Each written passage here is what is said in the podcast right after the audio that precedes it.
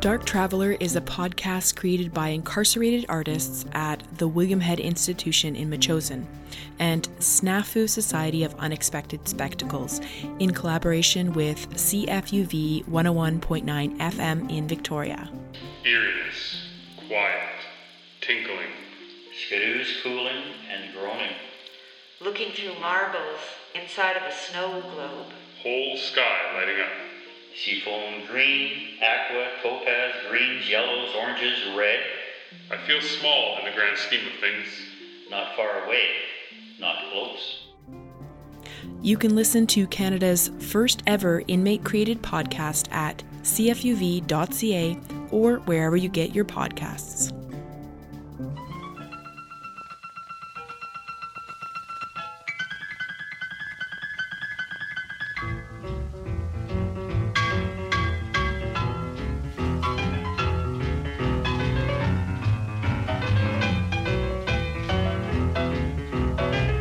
To Notes from the Underground. We're an occasional show on CFUV radio where we talk to people who are not necessarily musicians themselves, but music is an important part of their life. My name is Chris. Today, my guest is Jukebox Stephen, here to share his enthusiasm and love of one of the greatest modern inventions in the music world, the jukebox. Settle in for the next hour, let yourself drift back in time, get ready to learn about all those knobs, buttons, lights, and bling. And most importantly, of course, the music.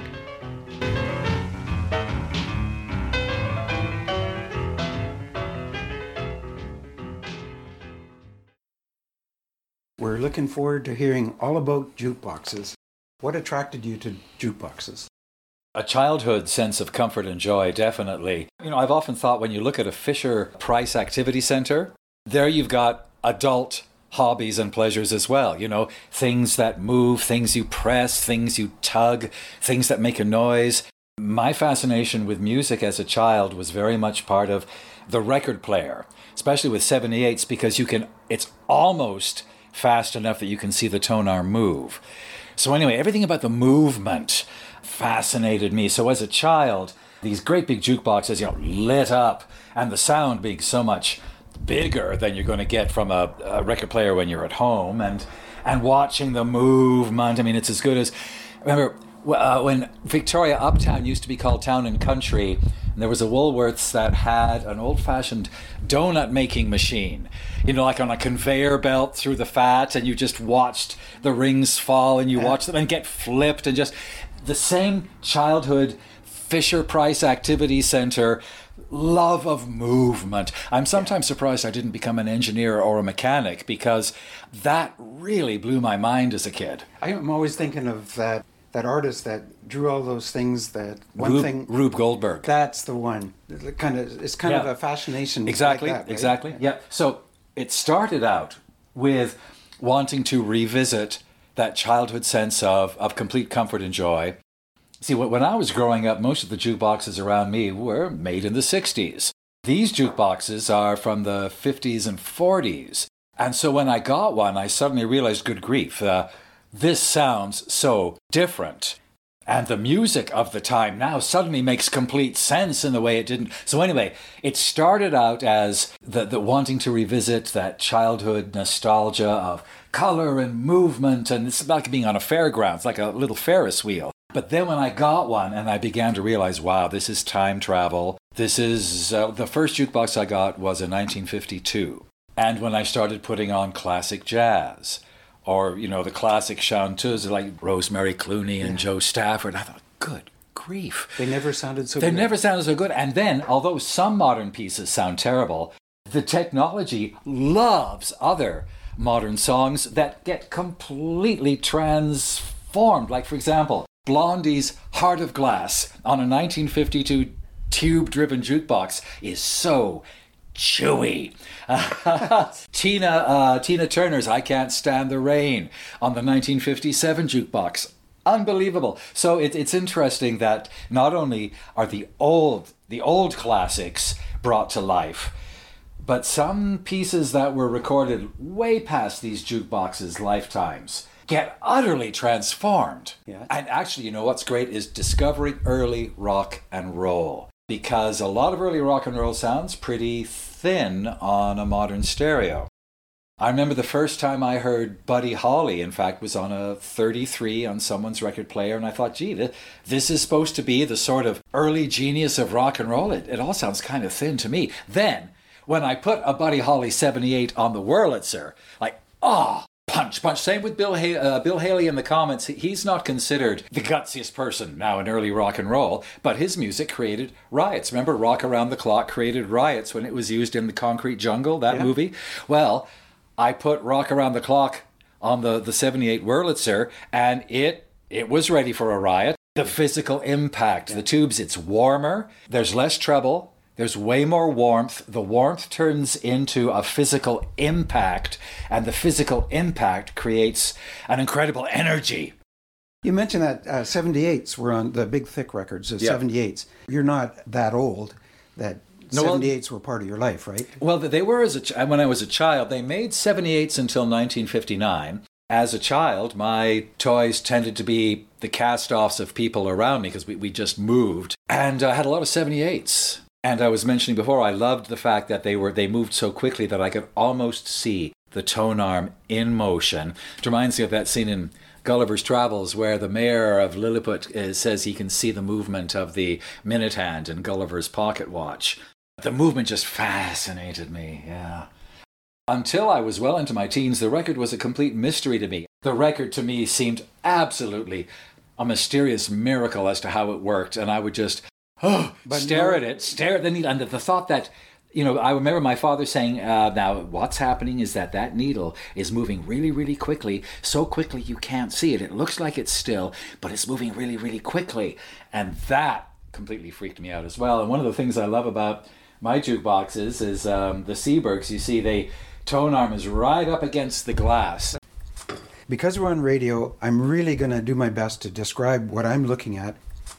I'm looking at a beautifully lit up with a soft lighting pillars in greens and pinks. In the middle looks like organ um, pipes. And then there's the display of all the songs that you can select from, or some of them, handwritten, which we'll talk about later, which I love. And in the glass, there's the mechanism that makes the records work. There's a, a line of records lined up on this yellow metal thing that looks like a wringer washing machine. yes, part, it, doesn't yeah, it does. Yeah. It's it's it's got that lost in space Robby the robot Yes. chunky clunkiness. As a background, they could have just put a plain background, but it's got tiled, mirrored, tiny little mirrored tile things, right? Yes. And and now I'm going to let Stephen tell you more a professional look at it. And by the way, it's a Seeberg Selectomatic 100.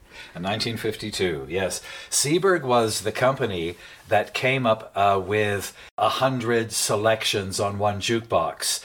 The glory days of the 78s, you only had 24 songs. The Seeberg brought out a jukebox that could play a hundred songs, and that really changed the industry very quickly. And the thing I love about the Seeberg is the turntable. Most turntables are flat, they are horizontal. You'll see the Seeberg turntable is vertical. And why? Well, the record floats. This means that gravity doesn't come into it. With most turntables, the tur- you know the, the weight of the tone arm, and you have to go to great lengths to for equilibrium against the weight of the tone arm. Here, the record is floating. A little spring action keeps the tone arm just poised lightly against it, so there's no gravity. There's less wear on the record, and from for someone who loves to watch the records and to watch the needle in the record.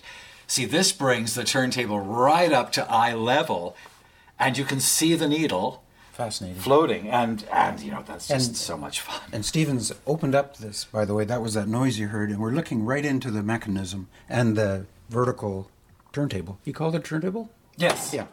You also see at the top here is a mechanism that keeps track of how many times every song was played. I mean, this was jukeboxes were big business. They kept the music business informed on who's playing what. Well, they really well. They kept the places going themselves. You know, in, in, in the early days, radio was the big marketing strategy miracle. People were buying radios, they weren't interested in buying record players, which meant you had to buy the records as well. Record players didn't become an everyday, an every household item until the 50s and 60s not only kept people in tune with what music was coming out, especially if you were a black musician because you weren't going to get on the radio. So jukeboxes were especially how black music got disseminated. It also was super important to the the bar or the drugstore that had them. In fact, speakeasies, one of the reasons why jukeboxes became so prevalent, we all know that prohibition created an explosion of speakeasies. Not every speakeasy was large enough or wealthy enough to have live entertainment. So jukeboxes became really important during the Prohibition times. You liked jazz, right? Yes, Let's have much. some Sarah Vaughan Okay. as an example of what we were talking about, where with these old mixes, where the voice is supposed to be very prevalent, unlike the rock and roll ethos, where the voice becomes another instrument. And her voice, you'll see, you'll feel it. It, it sort of materializes three feet in front of the speaker. There we go.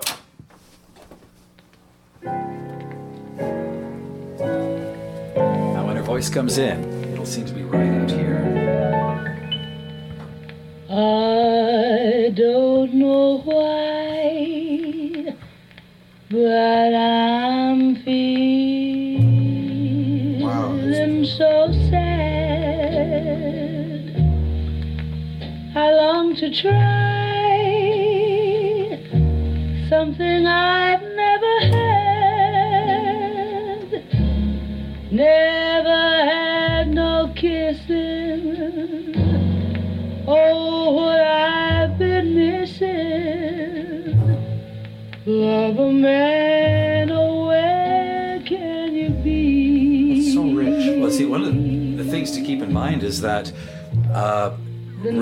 Produced to sound good on jukeboxes.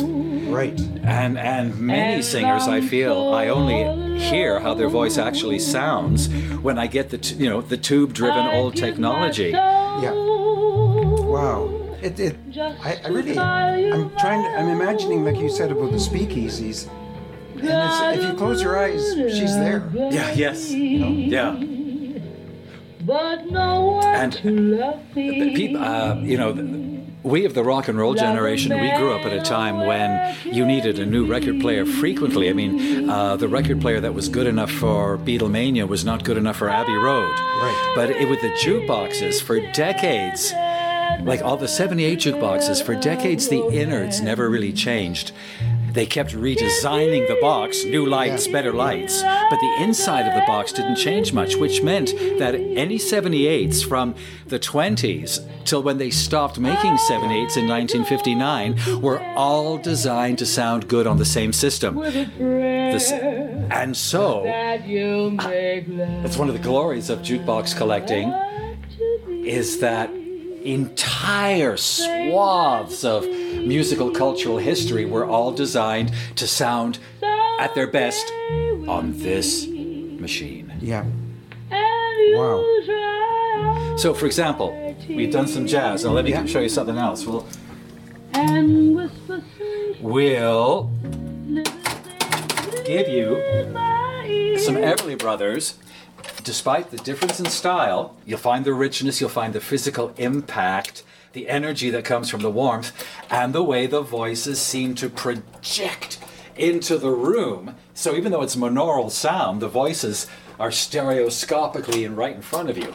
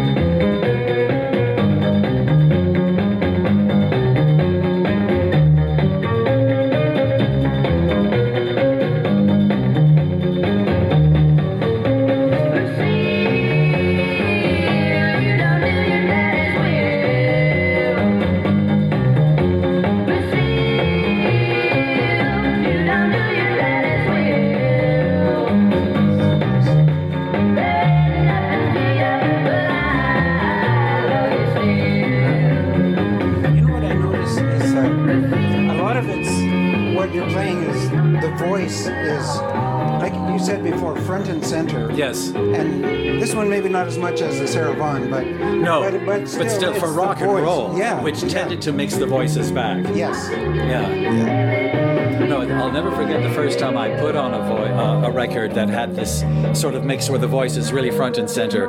Put on a recording like that on the jukebox, and that incredible sense of the voice being in the room with me. Yes. Because, of course, all these records were meant to sound good on tubes. If you play it on solid state, it's not the same sound. Yeah. No matter how good your stereo is. I'm, I'm curious how it's going to sound at the other end on the radio, coming out Yeah. the other end. Yeah. Yeah. Because I wish everybody could be standing right here listening to this. It's so rich. Do you want to try another? Look at another Sure, jukebox. yes. We're going to walk over to. Okay, we were look. We were looking at a Seeberg, which is uh, right, Yes. and now we're going to. Let's do of the Wurlitzer. Okay, Yes. everybody's heard the name Wurlitzer, right? Yes, both both Seeberg and Wurlitzer were both interested initially in um, mechanics, so they were interested in pipe organs and automats, anything with coin selection. So the jukebox jukeboxes arose more out of their fascination for mechanisms rather than uh, an interest in music. Interesting.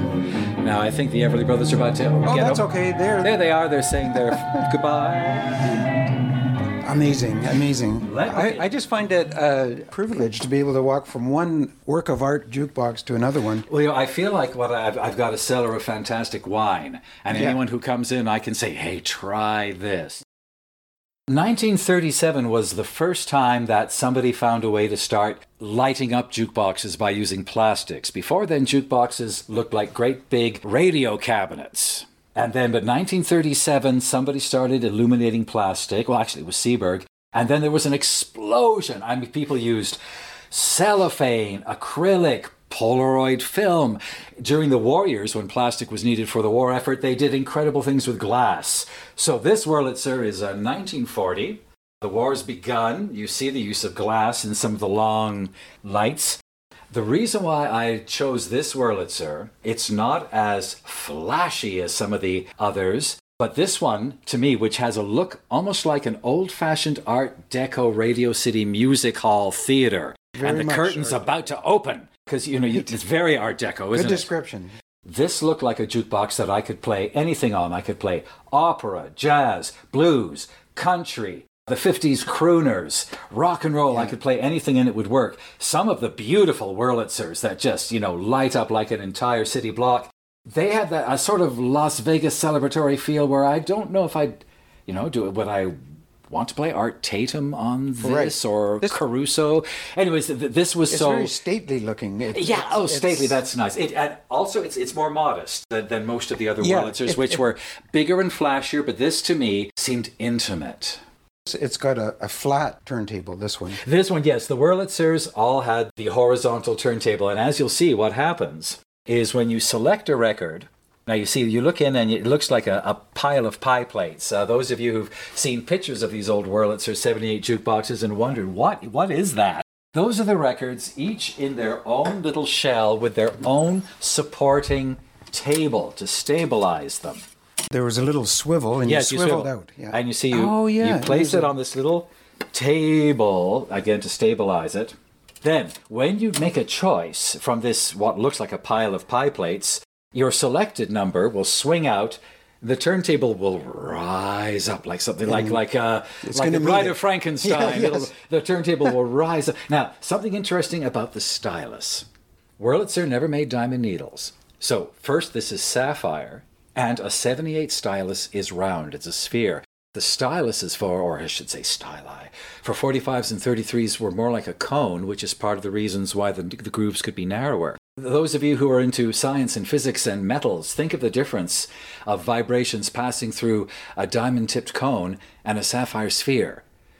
Very different. And that's part of the sound. Does one last longer than the other? Oh, the diamond lasts much longer. Right. Yes, replacing the needles. My, my jukebox guru, Jukebox Jerry in White Rock, he can just reach in and change the needle, boom, boom, boom, like that. I have to take it apart and sweat bullets. Luckily, the Seebergs, the needles are easy to change. These jukeboxes must be built incredibly strong. Thank heavens, because I have no handyman skills at all. Most Yes. people who get into jukeboxes, part of the reason they get into it is they love to tinker with them. You're not a tinkerer. But no, no, no, I'm all thumbs, though I've, I've learned to do a, a, a certain amount of, of basic stuff with the jukeboxes. But see, normally they were, they were used all the time, and somebody would come around about it once every 10 days. You know, people on the road, like, remember the yo yo demonstrators? There'd Yeah. be jukebox people on the road continually servicing them. Luckily, they're built to last because uh, if something goes wrong with them, I've got to get the guy over from White Rock, and that isn't easy. But also in its day, especially the rock and roll ones, I would say they probably took a lot of abuse with people pounding them, bumping into them, things as- like that. So they had me, to. I, I was manip- I was moving the kitchen one around, and it was as it was playing. They are built like tanks. I was impressed by that because nothing skipped. Explain to the listeners why you had to pull it out. Oh yes, well all the controls to control the record selection or just to eject the record or to change the volume. All of those controls are in the back of the box because if you were running, say, a soda counter, you didn't want your customers deciding how loud things were going to be or mucking around with the box. So you've got to swing the box out to get to the controls. Let me play you a Sure. voice that you will have heard a zillion times, but when you hear it through tubes, you will hear what it's supposed to sound like. I won't tell you who it is. She's the Mona Lisa of jazz.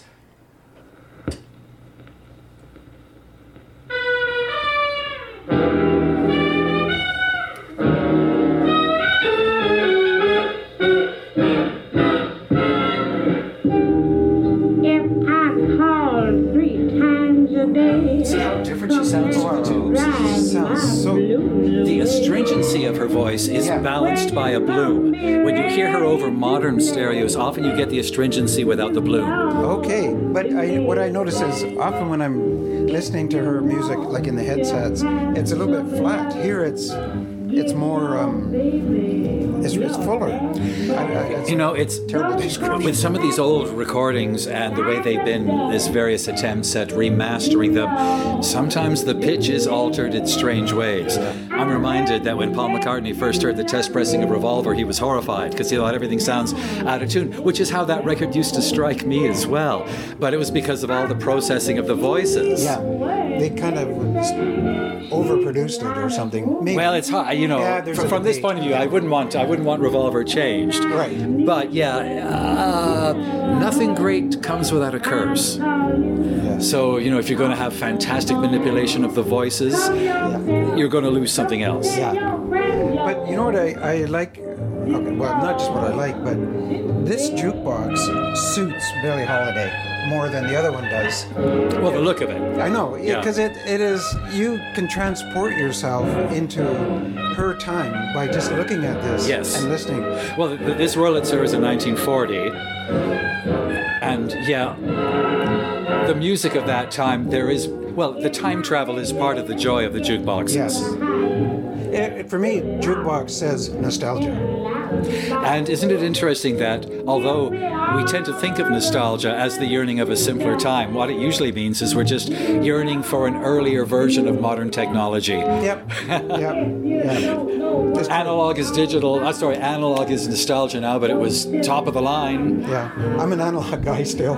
Oh well, I like it all. Yeah. Um, I've I've heard digital remasterings that I thought were a hundred percent just fantastic. Yeah. But you've got to be careful. Someone's got to take the time and care Yeah. to go from analog to digital. But I still, as you can see from the, I've got lots of digital stuff. Yes. Wow. I mean, it's just, this is so good what you're telling me. I'm not shy. Something that's interesting is. Uh, the way that technologies, which we now think of as being part of different generations, the way they were battling out. For example, I think of the player piano and the record player as from two different times. But turn of the century, they were battling it out for the consumer dollar, and the player piano was winning. Really? Yeah, I mean, remember the phonograph's been around for quite some time. The first phone, the first coin-operated phonograph, which simply was you dropped in the coin and, and the and the cylinder would play the only tune it could play, not not a jukebox. But there was a coin-operated record player in San Francisco in 1889. But record players did not really start to become house everyday household items till the 50s and 60s. They weren't rare in the 30s and 40s, but the radio had taken over. But anyway, to think of radio, player piano, and record player battling it out for the consumer dollar. Something else that's interesting, another way that jukeboxes conflate prices. If you've watched old movies, you all know that a cup of coffee was a nickel, and so was a tune on the jukebox. It's interesting to think that once upon a time, those two things, which we would now not think of as being equal No. in terms of value. Another reason why jukeboxes were so big is that everybody could contribute a penny. You know, five kids who had a penny could get a song on the jukebox compared to what it would cost to have a record player with records in your home. What fun. Oh, I loved all the stories of, you know, the uh, Ella Fitzgerald, who was, you know, a street kid. And she, she would save her nickels to play Connie Boswell and the Boswell sisters. An, er, an interesting example of jazz pioneers being white back in the 30s. That's one of the rare examples. Of course, as we know, there were some, Bix Beiderbecke, that there were. But Connie Boswell, who was the biggest influence on Ella Fitzgerald, which means well, what was her influence in the jazz world? I think the Boswell sisters, they created vocal jazz. Anybody who's ever watched those old, you know, Merrie Melodies cartoons with all those kind of vocal trios under the water, whatever, it all goes back to the Boswell sisters. They could each play multiple instruments. They could play classical chamber music as well as jazz. I mean, these people were just, oh, and a great story. Uh, in the early days of microphones, people just figured, well, I, I sing at the top of my lungs into the microphone, as if I was trying to project to the back of the hall.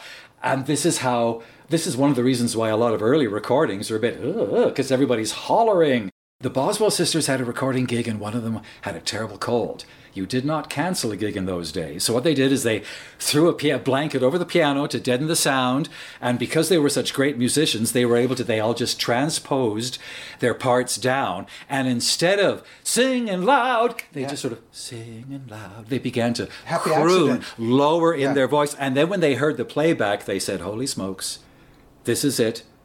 Now, there's some disagreement about who first discovered how to really use a microphone, but the Boswell sisters are definitely. A little bit like that when you when you see movies. When movies were getting more popular, they were acted like a, to me like stage plays.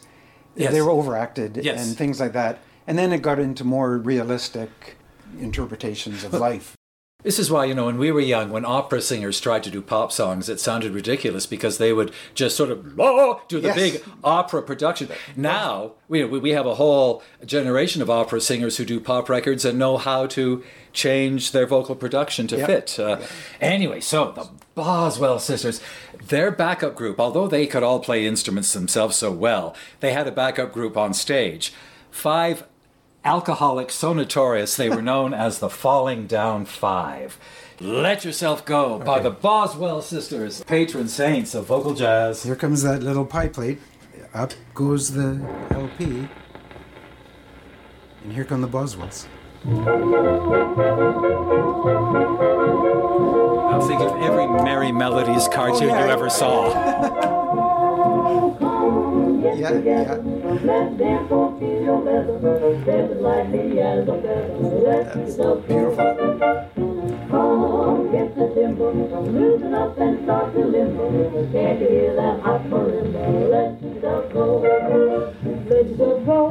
It's so true what you say because I remember the Merrie Melodies cartoon, Yes. and it's almost like they just picked a song and made a cartoon around it.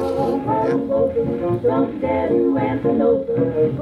And again, this is playing on the Wurlitzer 1940 Wurlitzer. 19. Yeah. Tempo change, the Boswell sisters' specialty.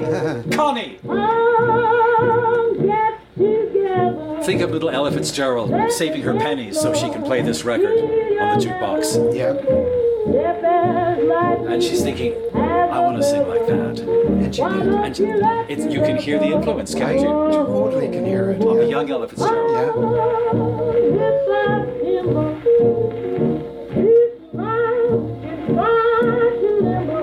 It's funny how voices too. I, I would never peg these as white voices, but I guess I, I if I just heard it, I would think these are black performers. Would you agree or no? Well, I've, known the Boswell sisters for so long, but it is always interesting. Well, when Tom Jones' Green Grass of Home came out when I was young, I assumed he was a, a gentleman of uh, marvelous complexion. Yes.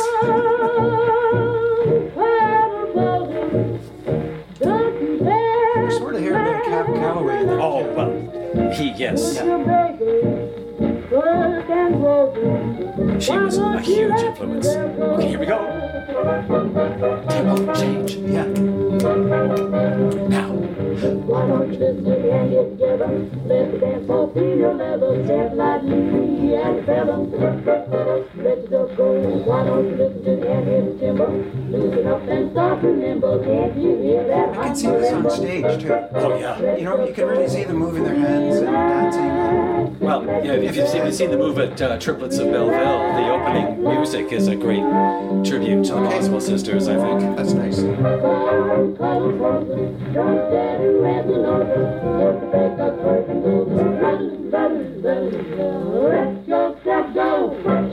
Very catchy.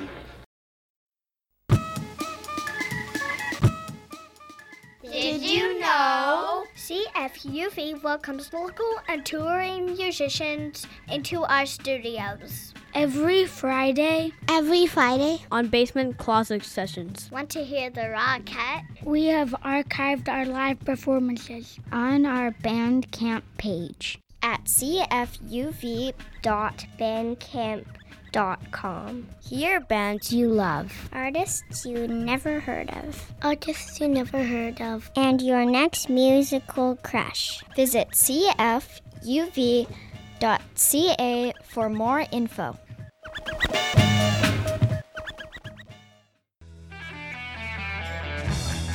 You are tuned in to CFUV 101.9 FM radio. The show that's on now is Notes from the Underground. Let's get back to my conversation with Jukebox Stephen. Uh, although I, I am an Andrew Sisters fan, the Dinning Sisters had this ravishing sound, and the two sopranos were twins. And one of the reasons we listen to sister groups or brother groups is there is a certain uncanny communication between the voices when siblings sing. Oh, or when two of the siblings are twins. A lot of the sister acts did not depend on a ravishing sound. Like the Boswell sisters, I mean, they're swinging, they're strutting, but you, you don't come away thinking, wow, what gorgeous voices. And you don't feel that with the Andrew sisters. I'm using gorgeous in a sort of limited sense, and I guess sort of lush, pretty, yummy, surface yumminess. The Dinning sisters gave you wonderful surface yumminess as well as nifty arrangements. And well, here, this is Aunt Hagar's Blues. The twins Jean and Ginger, and Big Sister Lou on alto.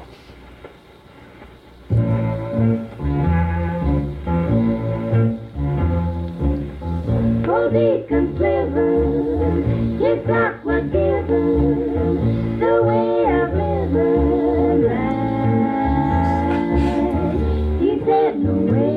smooth. I think it's so sexy, so purring, and yet they were such good church girls.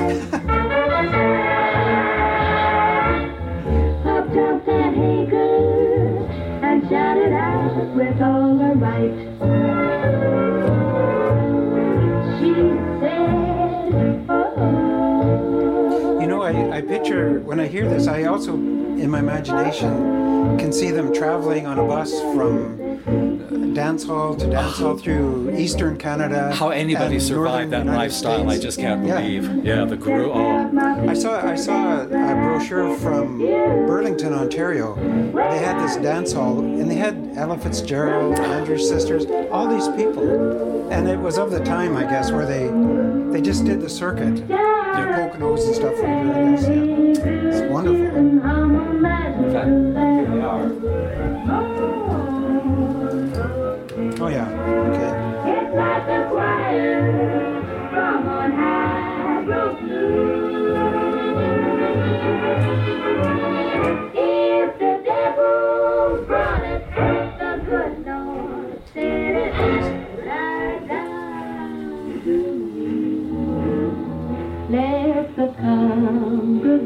congregation join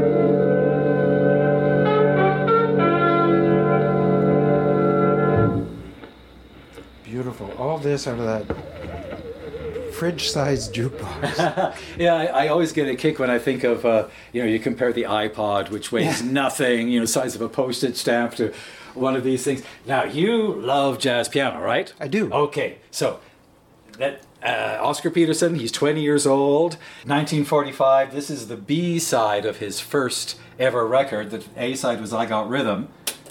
B side was Sheik of Araby, and fasten your seatbelts.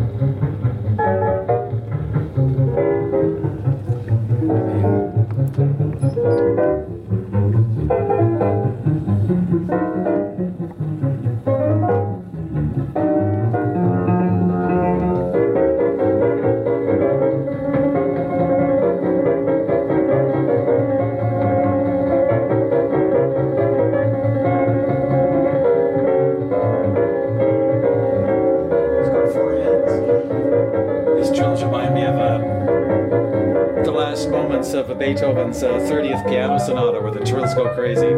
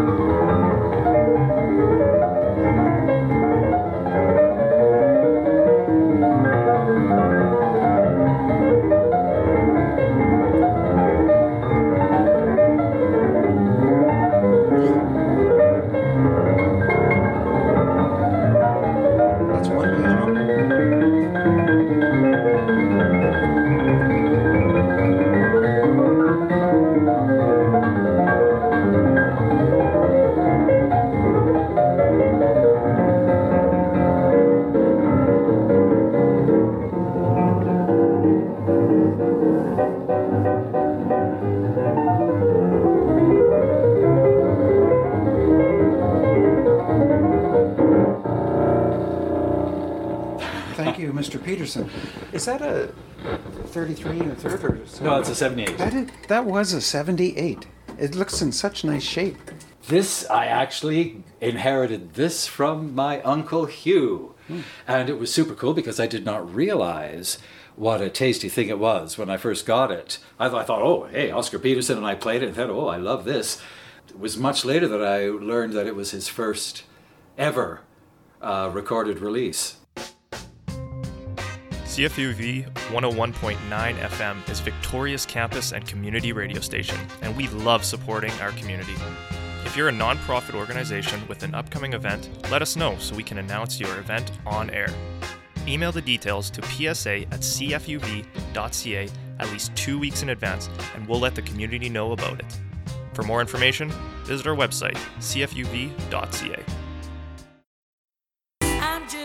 It doesn't matter if you are just waking up or crawling home from the best damn Thursday night of your life. Blues in the Morning has enough zombie, voodoo, gris-gris to last you through the whole weekend. Join Jim for two hours of blues in all its forms, Friday between 9 and 11 am, with a special emphasis on Canadian music. And remember, support live music. One of the things I like to use the Wurlitzer for, especially on Remembrance Day, because a lot of military uh, people in my family play things like Lili Marlene or yeah, George Formby, the, the old stuff from the 20s, my uncle's 78s. It's a nice way of sort of honoring departed members of the family to play their favorite music on the Wurlitzer. It's Yeah. almost like um, a memorial service with no grief. You're also playing the music they love, and you're Hearing it the way they heard it. yeah, and you're taking them back into the moment. or- Yes, and I'm taking myself back. Yeah. And it, all the more so at night because you can't imagine what these things look like at night. That the glow is beautiful, right? yes, especially because it's all technology we don't have anymore. These are all various kinds of bulbs and filters and color plates that we don't have now. So it's like looking at an old book. If you've ever, you know, had the experience of taking an antique book and opening it up and all the colors of the plates amaze you because those aren't dyes we have anymore. It reminds me of the movies. The uh, chemical makeup of the stock in the old black and white days created that that glow, uh, which now movie directors knock themselves out trying to recapture. But how how can you recapture a chemistry which is no longer with us?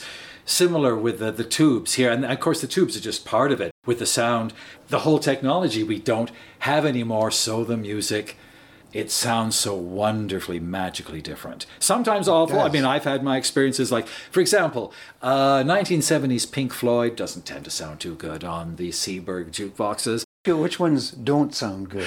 well it's it's, or it- why? it- sometimes it's it's the bass and it isn't necessarily a modern song. I have an old Toussaint McCall song, and just the production of the bass overloads the speakers. Jimi Hendrix 45s, the bass overloads the speakers. I've got uh, an old Duke Ellington Louis Armstrong duet. Not rock and roll at all, but the bass overloads the speakers. Some mixes just come across as too thick. If there's any fans of the move, playing a song like Brontosaurus on a Seeberg uh, jukebox is like being in between dueling cement mixers. Uh, but it's trial and error. What's amazing though is how many songs, how many modern songs sound unbelievable. Okay, now we're moving to Uh, We're- another jukebox. Yeah, this, is, the the trilogy here. This is the 57 Seeberg. Uh, this is the the best all rounder. The sound is the crispest, has the most treble, and it was made in Detroit. And you can see the taillights. It- yes, it's, they look like to look fins like of a 1958 car. That's But what- yes. I want to just describe what you're doing here. You look like you're in a establishment looking for a song to play. You look really like you should. It's the rotating drum. Yes. Yes. The, uh, this is a 200 selection jukebox, so you can't have 200 songs on the front glass. It would take up all the room. So they created this rotating drum with you, you get the extra little pictures, uh, classics and varieties, hit tunes. Yeah. What what I find uh, sad and funny is that rhythm and blues is two two very white children doing Yeah. the jitterbug together. All the songs aren't like that by the performers.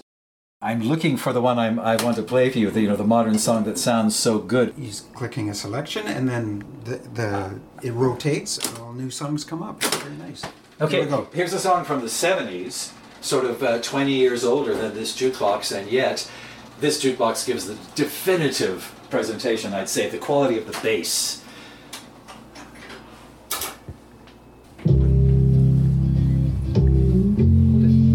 Sweet spot is down there. Even coming down here. Yeah.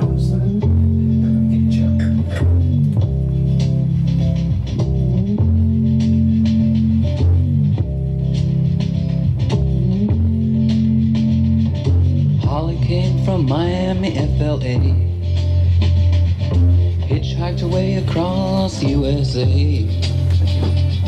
Plucked her eyebrows on the way, shaved her legs, and then he was a she. She says, Hey babe, take a walk on the wild side. Wow, yeah. Said, Hey honey, How much more take a walk on the wild engaged. side. There's the irony, there's the ironic detachment, but there's also the level of emotional engagement at the same time. And the sound of his voice through the tubes brings that out. Candy came from out on the island. That it would be so different. In the back room, she was everybody's darling. A novelty machine. But she never lost her head. Even when she was giving head, she says, Hey babe, take a walk on the wild side. Said, hey, babe, take a walk on the wild side. Yes, I wasn't and the colored girls go do do do. But when I did discover it, my tiny mind was blown forever.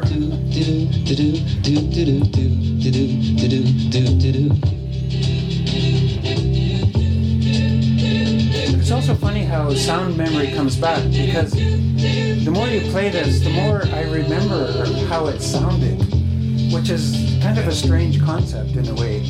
Well, you know, the human memory, we know that it's very involved with sound and music and the olfactory with smells. Yes. It's funny, you know, we're so visually centered, but in fact, with our memory, A it's hustle here and a music and smell. there. Yeah. New York City is the place where they said, Hey babe, take a walk on the wild side. All right, I gotta. I said, Hey Joe, take a walk on oh, the I'm gonna wild give you another side. example. How about, in honor of the recently deceased Robbie Robertson? There, all right.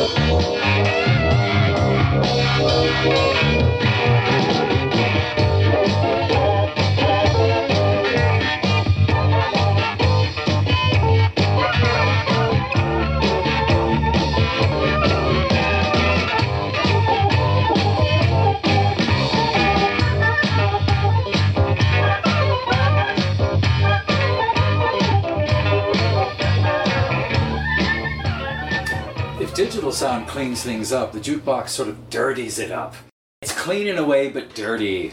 It's like a dirty martini. Yeah, but it's also like you're at a live performance. I'm right there with the band in a, you know at some hall where they're playing music. Yeah, isn't it strange? Because I mean, modern stereos are fantastic. The fidelity, the power, and yet somehow, mm, I don't know. It's that that energy, the warmth, the physical impact, and I do love having a jukebox in the kitchen. I've had one in the kitchen, or at least in the kitchen door, for decades now, and I find cooking and washing the dishes and anything like that is entirely different with a jukebox. It's like having a conversation.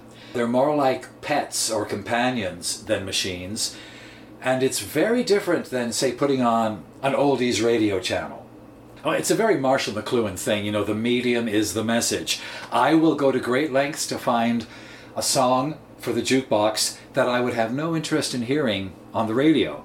But because it's going to be on the jukebox, it becomes So you, important to you me. can kind of imagine the song on the jukebox before you hear it on the jukebox. Well, I'm, I'm experienced enough now that I've got a pretty good idea of what songs will work especially well. Although I, sometimes you can never tell. You know, the bass production, you, it's still sometimes a surprise. Some disco songs sound fantastic on this, and some are. Uh, the bass is impossible, and, and they're recordings from the same year, but just slight differences in the production techniques can make a big don't- difference. I often hear you coming back to the bass too. That makes the difference quite a bit. aside from the glories of bass and hearing bass on tubes where you know you, you feel you can hear the string all the way around but the bass uh, as, as people who know anything about acoustics uh, will, will know a lot of the upper frequencies are contained in, in the bass and this these machines don't have a lot of treble so a lot of the upper frequencies are actually kind of coming ghosting up from the overtones and resonances of, of, of the bass anyone who writes music is going to be really, really interested in the bass line. Uh, I remember the uh, the great classical music teacher uh, Nadia Boulanger. When if she had, for example, if one of her students was playing a violin concerto, she would insist that student be able to sing or whistle the bass line as he or she played. Her feeling was as soon as you know the bass line, the rest, everything else is going to fall into place. And I would think that many rock musicians and jazz musicians would agree with her. Maybe not Prince, who wanted to get rid of the bass line to give more sound to the other instruments, but mostly, well, the Cramps are another example of a good Mhm. group that had no bass. They had the great walloping bass drum from Nick Knox, which helped. But of course, the Cramps' whole point was get rid of the bass, so you've got all that crunchy, static electric guitar. You know, their their, their electric guitars sometimes sound like uh, like, like ten Jiffy Pops going off at the same time. So much chrome. Hey, you know what? I gotta tell you something. When I was sitting here listening to that song, I'm looking at the the lit up display. Yes. As you look at it from the top, it's diamonds connecting diamonds, and as you go down, just because of the angle, it Yes. looks more like sort of ovals. That's the three dimensional. It's the cut. So But- so the different angle of the light suggests a different shape. You never tire of it, and then it's reflected on these three protuberances that look like tail fins of cars from the 50s. Yes. Or, yeah, mid 50s, I guess. It's hypnotizing. Oh, I, I find it hypnotizing. I mean, the and whole again, machine What is. it's like at night. What did jukebox music offer to the listener that modern music listening habits don't offer? Well, one of the things is that uh, jukeboxes were public. That, that they were for, for public enjoyment in the same way that movies were for public enjoyment. And in our current technological world, you can have an incredible entertainment center at home and people don't go out as much. I'm one of those. I stay at home, and yet at the same time, I think of how much more vital it was to experience things in in a group. I mean, I remember seeing movies in the movie theater and how much more empathy and catharsis there was to have it in a group. So the jukebox, it summons up the uh, the, the, the public meetings and so many different public meetings because it could be everything from a high school gym and a drugstore soda counter to a bar or a speakeasy or a casino. The jukebox brings all these different venues together and all the different people. You know, from the Bobby Soxer to the uh, femme fatale in her her boa and silver lame, you know, the, all of them around the jukebox. So the staple singers, And you know, apparently this group started with Pop Staples sitting on the floor, and the kids are sitting on the floor, and they're just harmonizing. And Mavis turned out. To, I mean, how how do these people have such extraordinary voices? They just come out of nowhere. Uh, when Mavis she takes the solo, and she's only sixteen at the time of this recording. If you're a little kid, you're watching through the window, the pie plate spinning, up comes the turntable part. Here goes a needle. Oh, they tell me.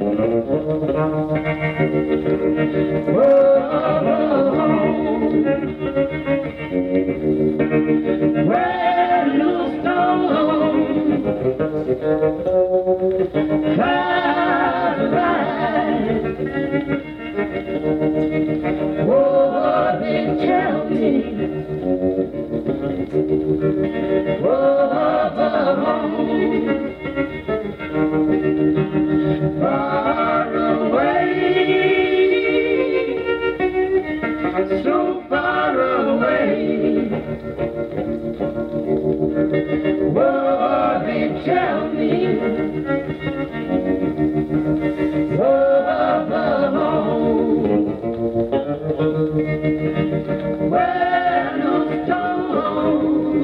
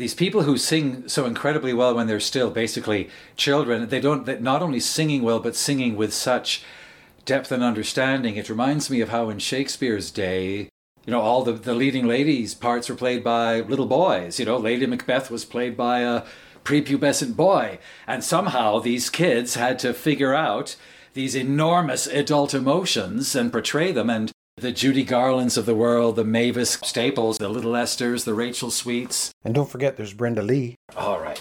Whereas uh, someone like Mavis, or, you know, the, she's basically a child, but she sounds like she's past womanhood But- already. And with the emotions for a young person like that, these people were immersed in gospel music, right?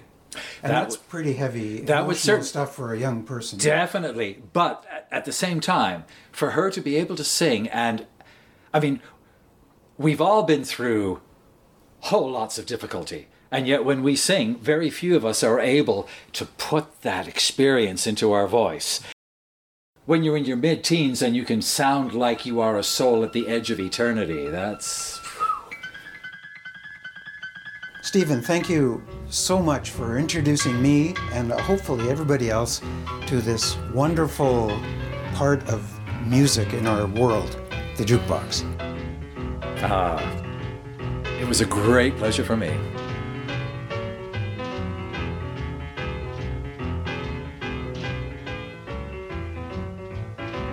Thanks for listening. Notes from the Underground, an occasional show right here on CFUV 101.9 FM. Catch us if you can.